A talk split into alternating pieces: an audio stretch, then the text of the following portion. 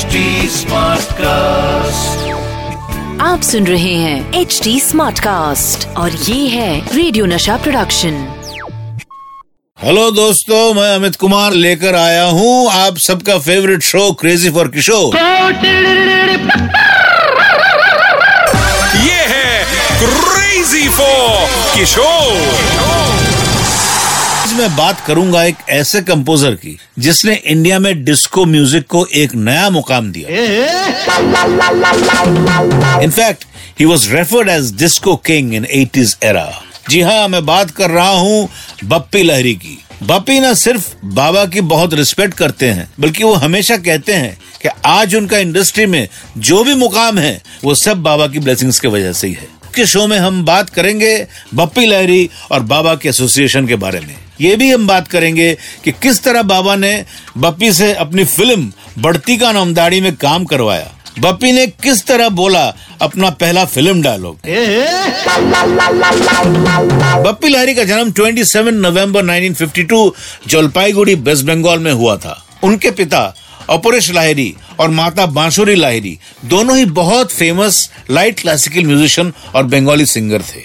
अब इसका असर तो बप्पी लहरी पर होना ही था। बप्पी लहरी ने तीन साल की उम्र में ही टेबल बजाना शुरू कर दिया था। बप्पी लहरी बाबा को मामा कहकर बुलाते थे, क्योंकि बप्पी लहरी की माँ मेरे बाबा को हर साल राखी बांधती थी। बप्पी लहरी बचपन में जब भी बाबा से मिले तो बाबा बप्पी को देखकर कहते थे ओ you are so cute so chubby bubbly bubbly because Bappi बचपन से ही ऐसे प्लम टाइप के हैं। बप्पी ने मुझे बताया कि जब बाबा उनके साथ फ़िल्म जख्मी का गाना जलता है जिया मेरा रिकॉर्ड कर रहे थे तो बाबा रिकॉर्डिंग को बीच में रोककर बप्पी से कहने लगे, तुम गाते भी अच्छा हो, दिखते भी ठीक ठाक हो, इसलिए तुम्हें मेरी फ़िल्म बढ़ती का नाम दाढ़ी में काम करना पड़ेगा।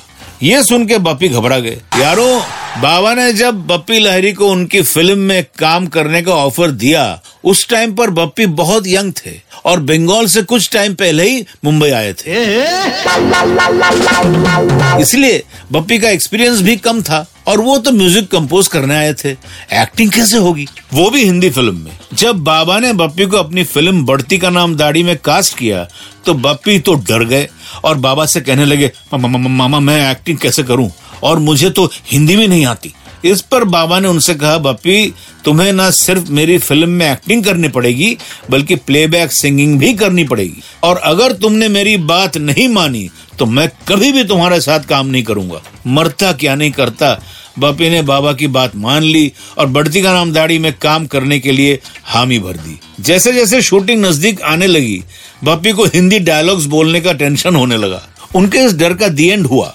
डायलॉग्स को गाकर। अब आप बोलेंगे कि डायलॉग्स भी कोई गाने की चीज़ होती है। भाई, जिसे सिर्फ़ गाना आता हो, उसके लिए हर चीज़ गाने वाली होती है। फ़िल्म बढ़ती का नाम दाढ़ी से न सिर्फ़ बप्पी ने अपने एक्टिंग करियर की शुरुआत की, बल्कि उन्होंने अपने हिंदी प्लेबैक सिंगिंग की शुरुआत भी की।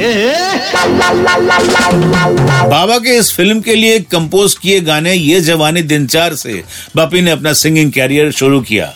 एक्चुअली आपको मैं इनसाइड खबर बताता हूँ। ये जो गाना है ना, ये जवानी दिन चार प्यार कर मेरे यार। ये जो गाना है, ये एक्चुअली बप्पी ने इसकी ट्यून को कंपोज किया था। इस फ़िल्म की शूटिंग हम ऊटी में कर रहे थे।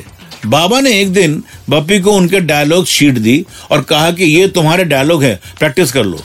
बप्पी तो नर्वस हो गया और बाबा से कहने लगे mama I can't speak Hindi besides to say all this dialogues impossible बाबा ने कहा, देखो तुम इस फ़िल्म में मेरे नेफ्यू का रोल प्ले कर रहे हो। And you have to say this line इस पर बप्पी बाबा से रिक्वेस्ट करने लगे कि अगर वो इस डायलॉग को कंपोज करके गाए तो चलेगा क्या? बाबा को बप्पी का यह आइडिया पसंद आया। और फिर जब इस सीन की शूटिंग हुई तो बप्पी ने हाथ में गिटार लेके अपना पहला डायलॉग कुछ इस तरह गाते हुए बोला। तुमने कहा था कि जब तक हम सब ज़िंदगी में कुछ बन न जाए।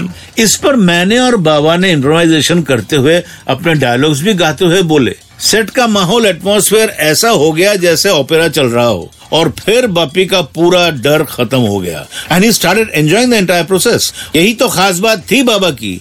वो एटमॉस्फेयर इतना लाइट बना देते थे कि हर कोई उनके साथ बहुत जल्दी कंफर्टेबल हो जाता था। Those were the days I tell you दोस्तों बाबा और बप्पी लहरी के किस्से जारी रहेंगे कल के शो में भी। Don't forget to tune in for your favourite show crazy for Kishore with me Amit Kumar फिर मिलूँगा। Till then stay happy stay crazy आप सुन रहे हैं एच डी स्मार्ट कास्ट और ये था रेडियो नशा प्रोडक्शन एच स्मार्ट Smartcast.